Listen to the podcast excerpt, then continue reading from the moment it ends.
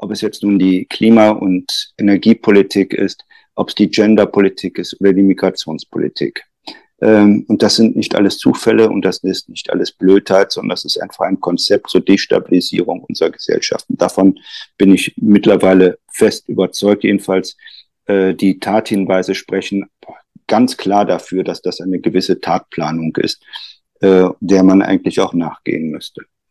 Ja, ich habe noch was äh, zu vermelden. Mein neues Buch ist raus, endlich mit Aktien Geld verdienen. Da haben Sie 40 Jahre Börsenerfahrung, 25 Jahre Kapitalmarktinformation, 15 Jahre Fondsmanagement. All diese Erfahrungen sind drin und vor allem erläutere ich die Königsanalyse, meine Methode, Top-Aktien auszuwählen, denn bei Aktien kommt es genauso wie bei Immobilien nicht nur auf den Preis an, sondern auf die Qualität. Die Qualität ist erstmal viel wichtiger, erst dann schauen wir uns den Preis an. In diesem Buch ähm, gibt es viele Beispiele. Ich hoffe, es liest sich spannend und flüssig und äh, es ist auf Anhieb auf Platz 18 der Spiegel Bestsellerliste gelandet. Eine schöne Bestätigung. Liebe Zuschauer, einen schönen guten Tag und ganz herzlich willkommen zu einem neuen Video-Interview. Ja, mein heutiger Gast ist Herr Dr. Maaßen, Chef der Wertunion. Ich begrüße Sie ganz herzlich, Herr Maaßen. Guten Tag, Herr Reinhardt. Herr Dr. Maaßen, ich musste neulich hier bei mir in der Stadt ähm, seit langem mal wieder in die Fußgängerzone und äh, bin dann da, ja, rumgelaufen und ich war wirklich erschrocken, weil ich habe gezählt auf einer Strecke von, ja, es müssten so 800 Meter bis ein Kilometer sein, so lang wird die Fußgängerzone ungefähr sein, habe ich für mich mal so die Menschen gezählt. Und zwar halt Menschen, die deutsch aussahen, und Menschen, die nicht deutsch aussahen. Ich weiß nicht, ob man das noch sagen darf. Ähm, auf jeden Fall war das Ergebnis so 70 zu 30. Und zwar für Menschen, die nicht deutsch aussahen. Jetzt heißt es, dass in Deutschland 13 bis, je nachdem, wie man zählt, 25 Millionen Ausländer oder Menschen mit ausländischer Herkunft leben. Meinen Sie, dass diese Zahlen noch stimmen oder ähm, weil es ist der Wahnsinn, also wenn man, wenn man durch die Städte geht, wie viele, wie viele ausländische Menschen man sieht mittlerweile in Deutschland. Ähm, da würde ich gerne auch ein altes Zitat bringen. Ich glaube nur die Statistiken, die ich selber gefälscht habe. Statistiken misstraue ich grundsätzlich. Und in diesen Zeiten ganz besonders. Äh, und wenn man jetzt so in diesen Tagen auch zur Kenntnis nimmt, dass selbst Statistiken über Angriffe auf Asylunterkünfte, die vom Bundesinnenministerium herausgegeben werden, äh, gefälscht wurden, manipuliert worden, nach oben gerechnet worden sind, offenbar, so liest man jedenfalls in den Medien, offenbar, um die Gefahr durch Anführungszeichen unten rechts, Anführungszeichen oben noch höher zu schreiben, äh, gibt es keinen Grund, denke ich mir, solchen Statistiken noch Glauben zu schenken. Mhm. Jetzt zu Ihrer Frage. Ähm, man kann durch jede beliebige westdeutsche Stadt heutzutage am Tage gehen. Ich war vor einigen Wochen in Offenbach, ich war in Hanau gewesen, in Frankfurt oder in München. Äh, das Bild, das Sie schildern, das sieht man überall und jeder Deutsche, der halbwegs bei Verstand ist, er muss kein Abitur haben äh, und er muss keinen IQ von 100 haben, um zu begreifen, was in diesem Land passiert. Es ist hier eine äh, politische Veränderung, eine migrationspolitische Veränderung im Gange, die man mittlerweile, ich sage mal, auf der Straße direkt bei sich spürt. Es sind nur noch die wirklich Begüterten, äh, die in den guten Wohnvierteln leben, die die Kinder auf ihre Privatschulen schicken, die sagen können, das, damit habe ich nichts zu tun, das ist eine andere Welt, äh, das Geld ist da, ähm, egal äh, äh, was äh, die Kilowattstunde kostet, das Geld wird einfach bezahlt. Das ist, sind aber immer weniger, äh, denen es so geht, weil immer mehr Menschen im Grunde genommen bemerken, was in diesem Land los ist.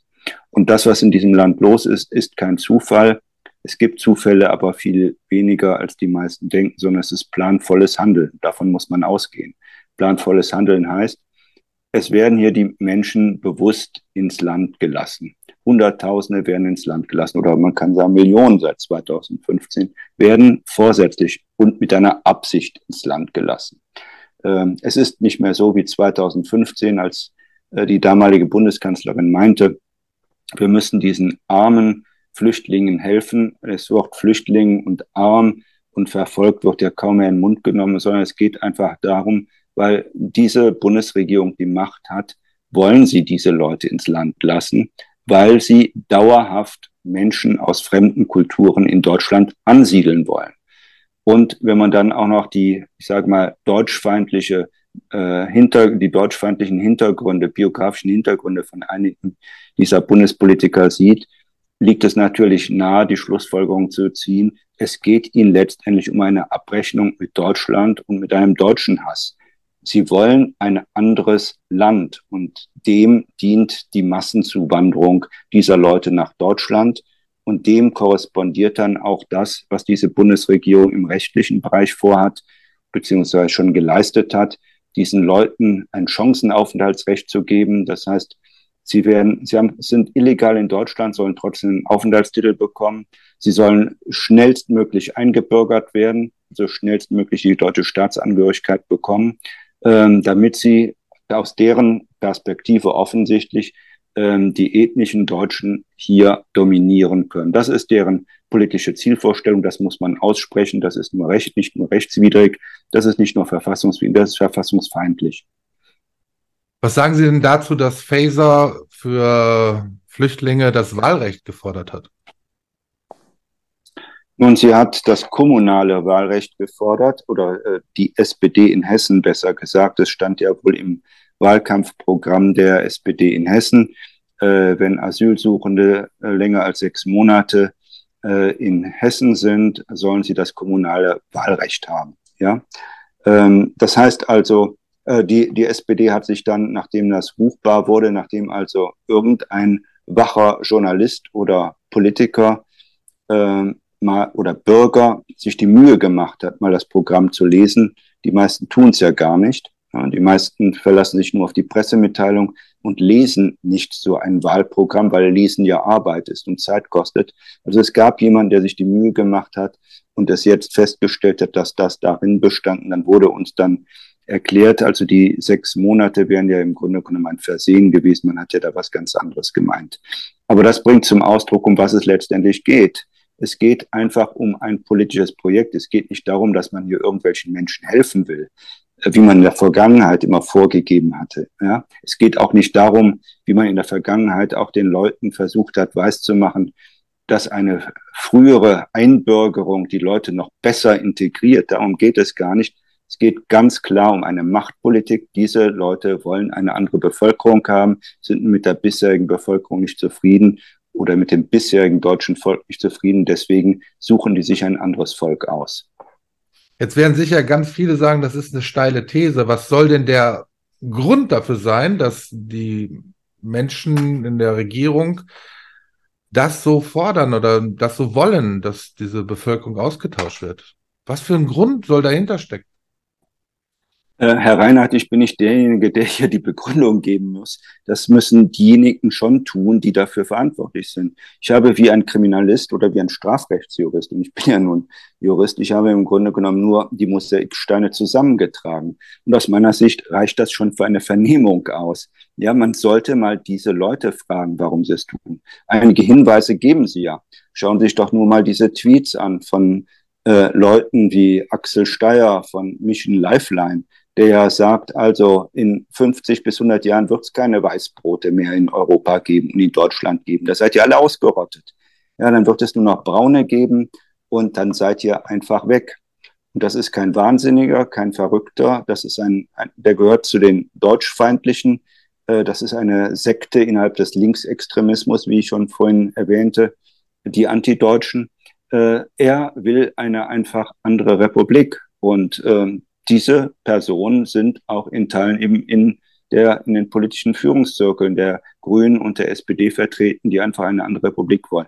Warum sie das wollen, ob es die reine Ideologie ist oder ob sie noch eine zweite Agenda haben, äh, da würde ich sagen, das sollte mal ähm, durch Befragung oder Vernehmung aufgeklärt werden.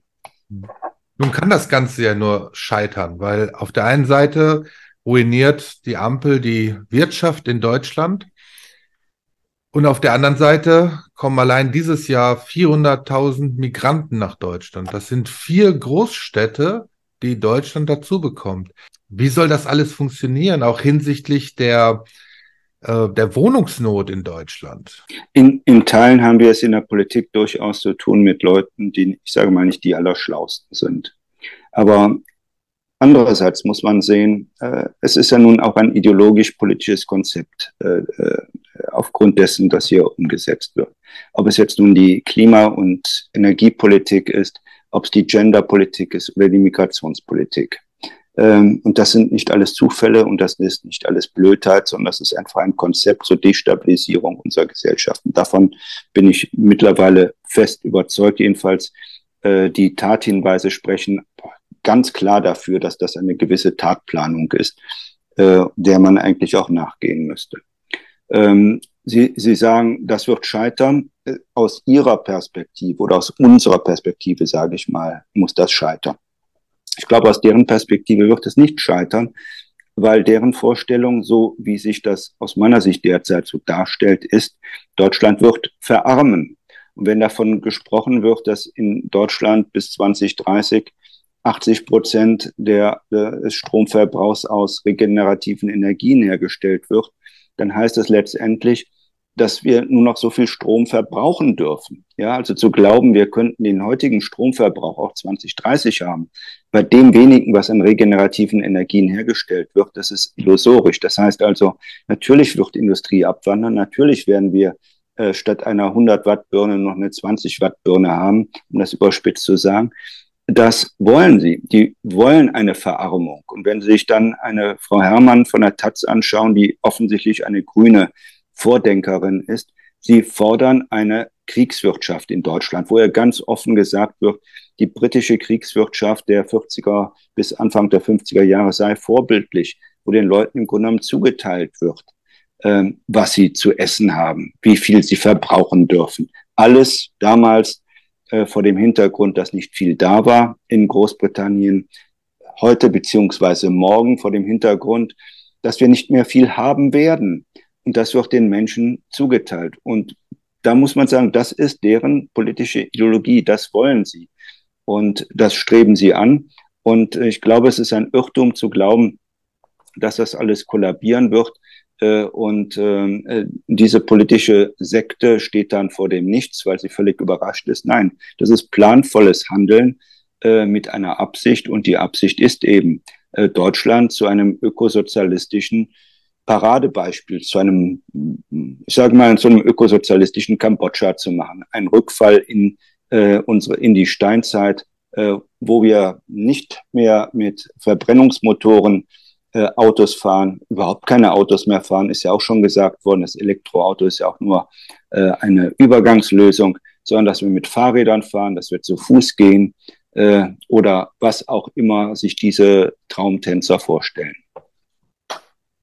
Warum gerade Deutschland? Ist es nur Deutschland oder betrifft es auch andere Staaten in Europa? Ähm, das ist eine sehr gute Frage. Es ist nicht nur Deutschland. Es ist im Grunde äh, das ist im Grunde eine, eine, eine Erkrankung, die die gesamten westlichen äh, Staaten mittlerweile ergriffen hat. Die einen, einige mehr, die anderen weniger. Deutschland mehr als andere europäische Staaten. Aber wenn man sich Kanada oder auch Teile der USA anschaut, die USA sind ja nun wirklich im Vergleich zu Europa sehr groß mit 50 Staaten. Einige, muss man sagen, leben da noch sehr, sehr äh, konservativ und liberal und andere, andere sind schon Vogue, äh, Öko-Vogue und irre. Ähm, in Europa ist es so, dass Deutschland aus meiner Sicht mit der Vorreiter ist. Ein paar ähm, westeuropäische Staaten ähm, reiten hinterher, hinter dieser öko-woken ähm, Wahnsinnspolitik. Ähm, andere Staaten nur mit etwas Abstand äh, und andere wiederum haben schon festgestellt, dass das sie alle in den Abgrund ziehen wird. Dass es Deutschland ist, darüber muss man natürlich spekulieren. Das ist natürlich eine Frage, die können irgendwann mal vielleicht Historiker äh, treffen, die genügend Zeit haben, das aufzuarbeiten. Wir haben nicht so viel Zeit, das aufzuarbeiten. Äh, für mich ist klar, Deutschland hat natürlich einige Ansätze, warum man es macht. Es ist das größte Land Europa. Wenn Deutschland kollabiert, reißt das im Grunde genommen die gesamte EU mit. Äh, das Zweite ist, Deutschland ist aufgrund seiner Geschichte äh, anfälliger äh, für Ideologien äh, und für, ich sage mal, politische Religionen oder politische Sekten, als es andere Staaten sind. Und Deutschland ist letztendlich auch eine relativ schwache Demokratie, ähm, eine schwache Demokratie, ähm, weil wir hier keine, äh, ich sage mal, politische Elite haben wie in anderen Ländern, die gewachsen ist sondern die zusammengewürfelt ist. Keine politische Elite wie in Frankreich oder in Großbritannien äh, oder in, in, in anderen Staaten. Äh, und somit äh, es möglich ist, dass jemand äh, von ganz, ganz unten äh, ganz schnell nach oben kommt äh, und äh, damit im Grunde genommen die Politik auch von den Füßen auf den Kopf stellen kann, so wie es auch geschehen ist. Herr Dr. Maaßen, ganz kurz noch zu Markus Krall. Der hat auf Twitter für Aufsehen gesorgt weil er dort getwittert hat oder geixt hat, wie man es immer auch nennen möchte, dass er bei der nächsten Bundestagswahl kandidieren wird. Die Frage stellt sich jetzt, für welche Partei? Ja, die Frage müssen Sie Markus Krall stellen. Ähm, ich mag Markus Krall, ich bin auch Mitglied der Atlas-Initiative, er ist Mitglied der Werteunion. Ähm, wir teilen äh, eine ganze Reihe von politischen Positionen. Er kommt eigentlich eher aus dem liberal-libertären Bereich. Er ist Finanzwissenschaftler und Volkswirt. Ich bin Jurist und komme eher aus dem äh, bürgerlich-konservativen Bereich äh, und aus dem Sicherheitsbereich. Ähm, er ist jetzt vorgeprägt mit einer neuen Partei. Das war nicht mit mir mal besprochen, abgestimmt. Ich bin gespannt, äh, was er vorhat und wir werden in den nächsten Wochen äh, denke ich mir, auch länger ein längeres Gespräch darüber führen, weil ich einfach neugierig bin, äh, was er jetzt vorhat, was er plant und was er schon bisher auf die Beine gestellt hat. Also können wir damit rechnen, dass es eventuell eine Werteunion-Partei demnächst geben wird? Nein, damit kann man so nicht rechnen. Die Werteunion ist ein Verein, ist keine Partei, äh, ist immer noch sehr nahe an der CDU, obwohl die CDU unsere Liebesbekundung immer wieder zurückweist und uns jetzt, ich sage mal bildlich, mit den Grünen und den Ökosozialisten betrügt. Aber ob wir einen eigenen Weg gehen werden, das ist noch offen. Ähm, und äh, für einen eigenen Weg und äh, für, ich sage mal, äh, eine, eine Neugründung von Parteien braucht es ein politisches Momentum. Ähm, man braucht den notwendigen Rückenwind, ob es personell und finanziell ist. Und ich bin mir nicht sicher, ob der überhaupt im Moment da ist. Herr Dr. Maaßen, ich danke Ihnen ganz, ganz herzlich für das Gespräch. Wünsche Ihnen alles Gute. Sehr gerne, Herr Reinhardt. Liebe Zuschauer, ich danke Ihnen auch fürs Zuschauen. Bitte abonnieren Sie unseren Kanal. Bitte lassen Sie ein Like da, lassen Sie einen Kommentar da. Ich danke Ihnen sehr, wünsche Ihnen auch alles Gute und bis bald.